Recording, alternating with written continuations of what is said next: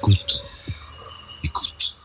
Bonjour, j'ai le plaisir de recevoir Gérard Chaliand, qui est une figure incontournable de la géopolitique. Tout le monde se souvient encore, en 1983, tu as lancé le premier Atlas stratégique qui avait touché le grand public. Auparavant, la géopolitique était l'affaire des spécialistes. Tu as beaucoup contribué à la rendre grand public et à la populariser. Et puis tu publies, dans la constance finalement de cela, un atlas stratégique de l'hégémonie au déclin de l'Occident avec Roch Chaliand et Nicolas Rageot, qui est ton complice de très longue date. Voilà, je le présente, Atlas stratégique de Gérard Chaliand, Nicolas Rageot et Roch Chaliand aux éditions Autrement. Bonjour Gérard, alors comment qualifierais-tu la situation stratégique globale? Est-ce qu'elle est chaotique? Est-ce qu'elle est centrée? Comment vois-tu le monde aujourd'hui de ton point de vue? Le monde aujourd'hui, très simplement, est un monde multipolaire. Rien à voir avec le choc entre les États-Unis et l'URSS, qui était bipolaire. Rien à voir avec le monde idéal pour les États-Unis, né au lendemain de l'effondrement de l'Union soviétique en 1991 et qui a duré jusqu'à 2008 à peu près. Et puis d'un seul coup, en 2010, on annonce que la Chine arrive comme numéro 2 et le monde devient multipolaire. C'est-à-dire que vous avez des choses totalement inattendues. L'Inde vient de dépasser la Grande-Bretagne. Si on avait annoncé ça à Madame Victoria en 1870, elle ne l'aurait pas cru. Les Saoudiens refusent d'accorder au président des États-Unis ce que lui demande le président des États-Unis. La Turquie joue un rôle aussi important qu'à l'époque de l'Empire ottoman, alors qu'elle était complètement marginalisée pendant pratiquement un siècle. Bon, voilà, le monde, il est incertain, très conflictuel, en plein changement. Ce qui se passe en Afrique, par exemple, n'a rien pour étonner, hein. C'était figé dans une espèce de néocolonialisme corrompu. La corruption va continuer, mais le néocolonialisme classique, lui, s'est effondré ou s'effondre. Donc, on est dans un monde en pleine mutation où il faut être extrêmement attentif au changement. Et alors, donc, il n'y a plus de grands leaders soviétiques ou américains qui puissent faire régner l'ordre. Chacun en fait un peu à sa tête. Le monopole absolu de la violence que les États-Unis avaient, ils l'ont plus. Ils n'ont plus le monopole. Ça ne veut pas dire qu'ils sont faibles, ils sont très forts, mais il y en a d'autres. Tu parles de l'hégémonie au déclin de l'Occident. Est-ce que l'Occident a perdu le monopole de la puissance qu'il a exercé durant des siècles? Oui, quand on compare avec ce qu'on a exercé, disons, dans les 3 derniers siècles, oui, on a vraiment reculé. Il fut un temps où, à part le Japon, on était maître de l'ensemble du monde. Et quand je dis « on », c'est l'Europe. L'Europe possédait l'Afrique et l'Asie, sauf le Japon. Et les États-Unis dirigeaient l'ensemble de ce qu'on appelle l'hémisphère ouest, c'est-à-dire l'Amérique latine. Il n'y avait personne qui pouvait dire ou faire quoi que ce soit sans l'assentiment des Européens et ou des Américains. Tout ça a changé.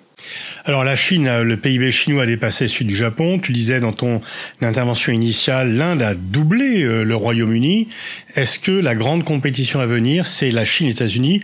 Et est-ce que tu crois que la Chine va remplacer les États-Unis comme première puissance mondiale? Alors, personne ne peut répondre avec assurance à une question de cet ordre. Une chose certaine, effectivement, depuis maintenant 20 ans, le grand rival des États-Unis, c'est la Chine. Ils ont, contrairement à la Russie, une main-d'œuvre abondante. Contrairement à la Russie, une main-d'œuvre extraordinairement industrieuse. Ils arrivent à concurrencer les États-Unis, non pas comme les Soviétiques hier, sur le plan militaire ou spatial, mais sur tous les plans. Ce sont vraiment des rivaux sérieux, tout azimut. Alors, qui va l'emporter? Je n'en sais rien. D'ailleurs, personne ne peut à coup sûr vous dire à la fin du XXIe siècle, voilà ce qui va y avoir. Ce qu'on peut être certain, c'est que on pourra rien faire sans l'un ou sans l'autre. Ils sont là. Qui va se mettre avec qui? Telle est la question. Les Américains font ce qu'ils peuvent pour créer une sorte d'alliance indo-pacifique avec tous ceux qui veulent bien se joindre à elle, inquiets sur l'avenir. Bon, il y a par exemple les Japonais qui s'inquiètent, les Australiens s'inquiètent, les Néo-Zélandais s'inquiètent, les Vietnamiens s'inquiètent. les Sud-Coréens s'inquiètent. Bref, il y a beaucoup de gens qui se disent, attention, la Chine devient trop puissante sur le plan naval comme sur le plan terrestre. Attention, voilà. Est-ce que du coup la Chine, qui pendant très longtemps a dit que voilà, elle était une montée en puissance pacifique, Deng Xiaoping disait qu'il fallait cacher sa force, attendre son heure, est-ce que la nouvelle affirmation de la Chine par elle-même sur la scène internationale, encore récemment elle a redessiné les cartes à son profit, est-ce que ce n'est pas une erreur de vouloir à tout prix montrer qu'on est le plus fort et du coup de susciter les réactions dont tu parles, de vouloir une contre-assurance auprès des États-Unis? Bon, ils ont été extrêmement prudent au début, c'est ce que Deng Xiaoping avait dit. Il avait dit doucement, hein, faites profil bas, renforcez-vous. Puis à un moment, ils ont jugé bon de dire attention, nous sommes là, on existe. Est-ce que c'était trop tôt? Bon, la question mérite d'être posée. Apparemment, ça marchait très fort. Et puis depuis quelque temps, on a le sentiment que la machine grippe. Le Covid a été un coup compliqué, ambigu, difficile. La croissance économique est moindre, non pas qu'elle soit mauvaise, mais enfin elle est moindre que ce qu'elle était. C'est plus les chiffres triomphants du 7, 8, 9, 10 et au-dessus. Maintenant on est entre 4 et 5. On estime aussi que l'Inde, par exemple, fait un retour en force et que beaucoup de choses vont dépendre de où l'Inde va se pencher. Alors les Indiens, eux, ils sont ambigu, à juste titre d'ailleurs. Ils sont du côté russe en ce qui concerne le matériel militaire en grande partie, mais ils se méfient de la Chine parce que c'est un voisin trop gourmand. Ensuite, ils veulent pas non plus tomber sous la mise américaine, donc ils jouent leur partie comme ils le peuvent. Voilà le monde tel qu'il est en train de se faire, c'est-à-dire difficile à prévoir. Oui, mais alors est-ce que on peut pas faire des prévisions à très long terme, on peut faire des prévisions à court moyen terme. Est-ce que la compétition, sans parler d'affrontement, la compétition, la rivalité sino-américaine te paraît inéluctable, ou est-ce qu'il pourrait trouver des terrains d'entente où non, il y a deux crocodiles dans le marigot et forcément les deux veulent la première place et elle ne pourra être attribuée qu'à un seul d'entre eux? Ça semble faire partie de la règle du jeu, c'est-à-dire que les compétitions se font parce que deux, c'est trop. Chacun cherche au maximum à établir son hégémonie. Je ne pense pas, par exemple, on a dit lorsque la Chine va devenir plus puissante, elle va devenir plus démocratique. Bah, ça s'est révélé faux. Plus elle est devenue puissante, plus elle est devenue centralisée, plus elle est devenue autoritaire. Bon, donc apparemment, comme depuis Thucydide, ça n'a guère changé. C'est-à-dire que nous, les hommes, comme il disait, sont mus par la fureur de dominer. Oui, ça continue, même par d'autres moyens. Alors donc, rivalité entre la Chine et les États-Unis. Et puis quand même, nouveauté, j'aimerais avoir ton regard là-dessus, les BRICS, Brésil, Russie, Inde, Chine, Afrique du Sud. Au départ, une sorte de club un peu baroque où les pays qui sont là n'ont pas grand-chose de commun, mis à part le fait qu'ils ont des fortes populations, un fort pourcentage de croissance, mais ils sont politiquement, stratégiquement différents. Et là, ils s'élargissent. Est-ce que tu penses que c'est la force montante? Est-ce que Mao disait que le vent d'Est l'emporte sur le vent d'Ouest? Est-ce que les vents des BRICS l'emportent sur le G7? C'est une des preuves de l'amenuisement de l'hégémonie occidentale. De là à dire que ce club a une volonté véritablement commune, une politique, comment dirais-je, définie de façon rigoureuse, non. Forcément, leurs intérêts ne sont pas les mêmes sur telle ou telle question, mais enfin, ils sont l'indication d'un monde en plein mouvement. La vieille domination occidentale, ça fait partie maintenant du passé. Voilà, ça c'est un constat. Ça commence avec la guerre du Vietnam, soit dit par parenthèse. Les Américains sont rentrés au Vietnam en 1965 en étant sûrs de parvenir à emporter le morceau. 8 ans plus tard, ils se sont retirés vraiment la queue basse. On se souvient des hélicoptères quittant le sommet du toit de l'ambassade. Et ils avaient perdu 58 000 hommes. Et à partir de là, ils ont dit « Oh là, on va pratiquer la guerre zéro mort ». Ça voulait dire quoi? Ça voulait dire on s'est rendu compte que démographiquement, nous ne pouvons plus perdre 58 000 hommes comme on vient de les perdre. On va faire la guerre zéro mort. Ce qui signifiait en fin de compte qu'on va l'emporter en bombardant. Et les bombardements, on va les appeler des dégâts collatéraux, mais ils ne sont pas collatéraux. Quand ils sont arrivés en Irak, le chiffre n'a jamais été publié. Il y a eu 300 morts dans la coalition dirigée par les Américains. En face, les services spéciaux britanniques estiment que les Irakiens, je parle des militaires, avaient perdu 70 000 hommes. 300 d'un côté, 70 000 de l'autre. On n'a jamais annoncé le chiffre, tellement la différence aurait paru choquante. Eh ben, on vit dans cet univers-là. Les Américains sont restés 20 ans en Afghanistan. Ils ont perdu 2000 hommes, pas plus. Et quant aux Afghans, ils ont dégusté très très fortement. Mais grâce à la, comment dirais-je, à leur démographie, ils peuvent continuer. Alors le fait que nous devons rappeler, parce que nous ne l'avons pas fait, c'est que en 1914, c'est-à-dire à la veille de la Première Guerre mondiale, les Blancs, que nous appelons nous des Occidentaux, étaient 33%. Aujourd'hui, dans le monde, les Occidentaux représentent environ 12%. Ça c'est une nouvelle très importante, c'est-à-dire nous sommes très peu et on marche forcément à l'économie et le poids des autres n'est pas seulement un poids, comment dirais-je, de beaucoup de gens. Non, c'est un poids de gens qui travaillent, qui produisent de la croissance. Les Chinois, s'ils étaient 1,5 milliard et qui savaient rien faire, ce ne serait pas grave. Mais 1,5 milliard de Chinois qui savent faire ce qu'ils savent faire, d'Indiens qui savent faire ce qu'ils savent faire, ça change le monde. Voilà, c'est dans cette ère-là que nous sommes rentrés, et là, il n'y a rien à faire. On n'a pas fait assez de gosses. De toute façon, on n'aurait jamais pu tenir le choc. Le monde se modifie parce que les mesures reprennent leur vieux poids. Mais par moment, la croissance démographique peut être un problème. En Afrique de l'Ouest, la trop grande croissance démographique conduit un peu les pays aux difficultés économiques. Parfaitement vu.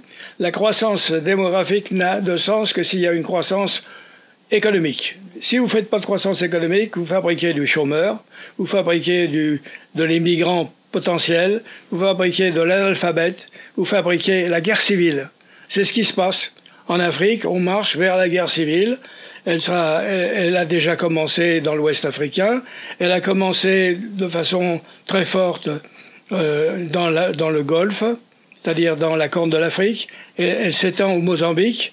C'est-à-dire que là, je ne parle même pas du Congo, où c'est le massacre. On est en pleine guerre civile et elle va être renforcée par un sentiment de néocolonialisme. Ça concerne la France. Longtemps, on a maintenu les choses dans un état de corruption qui paraissait, comment dirais-je, durable. C'est fini. C'est le début de la fin. Tout ça vole en éclats. Il va y avoir une redistribution des cartes avec potentiellement les Chinois qui en veulent un bout, les Russes qui en veulent un autre, les Turcs qui veulent être présents, les islamistes qui travaillent. Tout ça fait que nous marchons en Afrique vers la guerre civile qui va être, comment dirais-je, porteuse de famine et de mort. Tu as bourlingué sur à peu près tous les terrains du monde, notamment tous les mouvements de libération, toutes les guérillas. Qu'est-ce que tu penses de ce que l'on entend de plus en plus, qu'il y a un nouveau clivage qui n'est pas Est-Ouest, qui n'est pas Nord-Sud, qui est The West versus The Rest, les Occidentaux contre tous les autres? Je trouve que c'est excessif. Je trouve que c'est une façon encore manichéenne et un peu idéologique de ranger les choses. Moi, je trouve que ce qui est devenu évident, c'est cette multipolarité difficilement prévisible où les alliances se font au coup par coup parce qu'une fois j'appuie un tel et l'autre fois je passe de l'autre côté. Les Turcs, à cet égard, ont montré la valse hésitation que l'on peut mener avec un certain profit quand on a un sens tactique. Voilà, c'est le monde. Mais par exemple, puisque tu parles de la Russie, parlons de la guerre en Ukraine. Tous les Occidentaux sont très solidaires de l'Ukraine. Ce n'est pas le cas des non-Occidentaux. Tous les Occidentaux disent que tant que la Russie n'aura pas rétrocédé tous les territoires qu'elle a conquis par la force depuis le début de la guerre, la paix n'est pas possible. Alors que Chinois, Africains, Latino-Américains disent faisons la paix d'abord. On verra les questions de territoire par la suite. Donc là, il y a quand même un clivage stratégique important. Oui, mais les choses vont se décider, quel que soit l'avis des Américains ou pas. C'est-à-dire que le temps ne travaille plus aujourd'hui pour les Ukrainiens. Pourquoi? Parce que les élections de 2024 approchent, parce que les républicains, comme vous le savez, sont dans une guerre civile froide avec les démocrates, que s'ils l'emportent, cette guerre se termine, qu'on va trouver que les Ukrainiens en rajoutent en prétendant récupérer rigoureusement tout, y compris la Crimée, qui très franchement était russe. Alors j'entends les voix 100% ukrainiennes disant bah oui, c'était russe, c'était tatar, avant ça c'était arabe, byzantin, ceci, cela. Non, la réalité c'est qu'après un demi-siècle, je veux dire un demi-millénaire de comment dirais-je, de domination tatar, ce qui signifie d'ailleurs des Gengis Khanides. C'est Gengis Khan qui a conquis toute cette partie-là, et ce morceau est resté aux mains des Tatars, qui se sont alliés avec les Ottomans contre les Occidentaux. Bon, les Russes sont rentrés là-dedans à la fin du XVIIIe siècle, ils se sont installés sérieusement, la population était, et reste d'ailleurs, à 80 ou 85% russe. C'est russe, c'est Khrouchtchev qui en 54 l'a donné, lui en tant qu'Ukrainien d'ailleurs, à l'Ukraine, à une période où l'URSS paraissait devoir durer je ne sais combien de temps. Bon, dans la pratique, ils récupéreront pas ça. Il va falloir que les Ukrainiens, qui ont gagné, c'est vrai, ils ont été, comment dirais-je, agressés. C'est vrai que les Russes se sont racontés des histoires sur le fait qu'ils allaient installer un régime fantoche, etc. Bon. Ils se sont repliés sur le plan B, en définitive, tenir une petite partie à côté à leur propre frontière. Inutile de rappeler que M. Brzezinski, en 1997, avait écrit « La politique américaine, si elle veut avoir un sens, doit repousser l'ex-URSS aux frontières de la Russie, Ukraine comprise ». C'est ce qu'ils ont fait, sans le dire. Mais c'est comme ça, ce qui fait qu'on comprend très bien que du côté russe, ils aient senti quand même que on est repoussé de plus en plus, qu'il faut faire quelque chose. Bon, généralement, M. Poutine était un bon tacticien. Cette fois-là, il s'est cassé le nez. La prise de la capitale, ça n'a pas marché. Les Américains étaient en avance, ils étaient avertis, leurs services étaient au courant. Bon, ils ont réagi comme il fallait et M. Zelensky a été très bon. Ben, ceci dit, ils vont récupérer ce qu'ils récupèrent. Aujourd'hui, 85% du territoire ukrainien est entre les mains des Ukrainiens. Bon, bah, il reste. Il va falloir qu'ils admettent qu'on en perd une partie. Voilà. Tu dis qu'ils ont gagné la guerre, mais qu'ils devraient accepter la perte d'une partie de leur territoire. C'est quoi gagner la guerre? Gagner la guerre, c'est gagner l'indépendance au prix d'une petite perte territoriale minime, parce que il n'est pas question de vaincre les Russes. Voilà, c'est tout simplement ça. Je ne dis pas que les Russes vont gagner. Il n'est pas question parce que c'est impossible ou parce que c'est pas souhaitable. Pas qu'il est très difficile d'écraser les Russes, quoi. C'est-à-dire que pour eux, c'est vital de ne pas être battus. Je ne dis pas gagner, ils n'ont pas gagné. Mais ils ne sont pas battus, ils vont s'accrocher pour ne pas être battus et je pense qu'ils ne seront pas battus. Il faudrait monter et très franchement, personne ne veut aller aux extrêmes, ni d'un côté ni de l'autre. Donc on va finir par négocier dans des conditions qui sont certainement acceptables, puisqu'en fin de compte, avec 85% de leur territoire, ils sont indépendants pour toujours, et ils ont gagné, bravo les Ukrainiens. Alors ceux à qui on dit ça disent oui, mais ça sera accepté, le coup de force de Poutine, accepter la perte du territoire d'une partie de l'Ukraine, c'est récompenser la Russie qui est le pays agresseur. Oui, bon. S'ils rêvent d'une justice absolue, il va falloir reviser l'histoire depuis le début. Bon. Donc, toi, tu penses que on va en finir là et qu'il n'y a pas... Est-ce que la supériorité matérielle occidentale, les livraisons d'armes à l'Ukraine peuvent changer cela ou entre les deux? Parce que finalement, il y a plus de matériel du côté ukrainien, mais plus de démographie côté russe, puisque on ne veut pas envoyer le soldat pour se joindre aux forces ukrainiennes. Qui des équipements et de la démographie va l'emporter? Moi, je pense que démographiquement, les Russes, il y a 3 Russes pour un Ukrainien, que ce qu'on a envoyé comme arme, essentiellement d'ailleurs les Américains, c'est à peu près le bout de ce qu'on peut faire. On ne veut pas passer à l'étape au-dessus, c'est-à-dire réellement aller dans la guerre à outrance. Bon, parce qu'on sait où ça peut mener et on n'a pas envie d'une guerre nucléaire, sans compter que tout de même, il y a aussi des gens qui vont dire que, attention, ne pas oublier que l'adversaire principal, c'est la Chine. C'est-à-dire qu'il ne s'agit pas de régler le problème de la Russie comme si c'était une bonne fois pour toutes le problème essentiel. Non, il va falloir là, comment dirais-je, composer. On va devoir composer. Il va y avoir des négociations, bon, dans moins d'un an. Je me suis trompé sur les dates, en pensant que les guerres seraient plus courtes, que nous, Européens, on ne voudrait pas payer un tel prix. D'ailleurs, qu'est-ce qu'on gagne dans cette affaire? Pas grand-chose. On est d'accord, sans être d'accord. On voit que les Polonais, les Baltes, ils règlent leurs problèmes avec les Russes, ce qui n'est pas notre cas. On voit que les Espagnols ne s'intéressent pas à cette affaire-là, les Italiens non plus, que les Grecs sont surtout obsédés par les Turcs. Enfin bref, cette Europe qui a l'air unie dans cette affaire, en définitive, politiquement, reste divisé sur les objectifs, et militairement, nous sommes zéro. On pèse pas du tout. Est-ce que tu penses que cette guerre a renforcé l'influence américaine en Europe? Et le président Macron dit qu'on a gagné le pari de l'autonomie stratégique. Tu es d'accord avec cela ou pas? Non, je pense que les États-Unis ont renforcé leur emprise sur l'Europe. Je pense que toute cette affaire profite fortement aux Américains. Nous, pas du tout. Et c'est d'ailleurs de notre faute. Il y a bien longtemps que l'Europe a été esquissée et que nous n'avons pas avancé sur les choses sérieuses, c'est-à-dire sur la sécurité et un consensus politique sur l'essentiel. Alors on parlait tout à l'heure du duel entre la Chine et les États-Unis.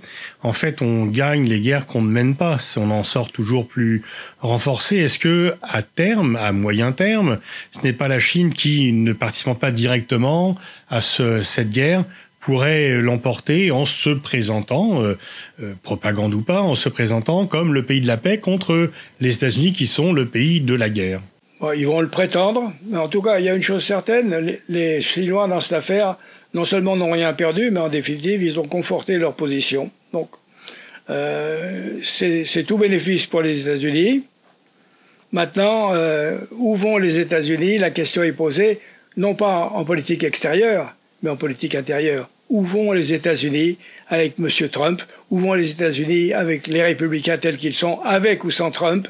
La question décisive, elle est là pour 2024. C'est un problème parce qu'effectivement, c'est pas seulement Trump. Ses collègues, compétiteurs, rivaux républicains ne sont pas, enfin, en étant moins excessifs en apparence, sont quand même très radicaux. Est-ce que finalement, c'est l'un des grands changements sur lequel tu réfléchis? Ce serait pas de l'hégémonie au déclin de l'Occident, mais c'est aussi de l'hégémonie au déclin des États-Unis qui se retiraient des affaires du monde si un candidat républicain était élu? Bon, ils ne se retireraient pas, mais enfin, je veux dire qu'ils vont jouer la partie autrement. Ils vont se reconvertir sur comment essayer de tenir face aux Chinois, comment arriver à faire une Indo-Pacifique qui se tienne, etc. Et nous, en Europe, nous sommes un enjeu de troisième ordre dans cette affaire. L'Europe n'est plus vraiment la préoccupation. On n'est plus un enjeu sérieux. Et pourtant, ils essayent quand même de que l'on se joigne à eux par rapport à ce duel. Oui. On n'est pas intéressant en tant que tel, mais ils voudraient qu'on aille de leur côté dans la rivalité avec la Chine, la coalition des démocraties. Ouais, tu as raison. Ils nous ont convaincus qu'on n'avait qu'un intérêt à se ranger derrière leur bannière. C'est-à-dire que si on avait une volonté, certains en avaient, par exemple le président Macron, il aurait bien voulu une Europe, etc., etc., mais on ne l'aura pas. Déjà, les Allemands ne sont pas d'accord. À partir du moment où il n'y a pas d'unité franco-allemande, les autres ne suivront pas. Donc, nous, en Europe, nous sommes dans la désunion. Les États-Unis sont plus importants que jamais. Et quoi qu'il arrive, ils vont rester le côté décisif de ce qu'on appelle encore l'Occident. Pour conclure, tu as fait référence à la relation franco-allemande. On entend de plus en plus de voix qui disent bon, finalement, on peut pas compter sur les Allemands. Ils veulent jouer solo, ils nous abandonnent, etc. Est-ce que cette unité franco-allemande est mise à mal et est-ce que du coup les Allemands n'ont plus besoin de nous? C'est-à-dire que les Américains jouent la carte allemande. Les Américains jouent l'efficacité allemande du point de vue économique. Ils ont coupé les liens énergétiques entre la Russie et l'Allemagne. C'est eux qui ont directement ou indirectement liquidé, enfin... Nord Stream. Le Nord Stream. Le gazoduc. Tout en disant que c'est pas eux. Bon, il n'y a pas de doute que l'Allemagne, c'est la carte essentielle pour les Américains dans l'Europe de demain. Donc, nous nous trouvons marginalisés. Et puis, bon, bah, il faut reconnaître un truc. On a l'impression qu'on est, en France, dans une espèce de perpétuelle préparation à des élections, à des grèves, etc. On est loin d'avoir une adhésion nationale avec un but commun. Merci Gérard, je renvoie à la lecture de ton atlas, Atlas stratégique, aux éditions Autrement, avec Roch Chaliand et Nicolas Rageot.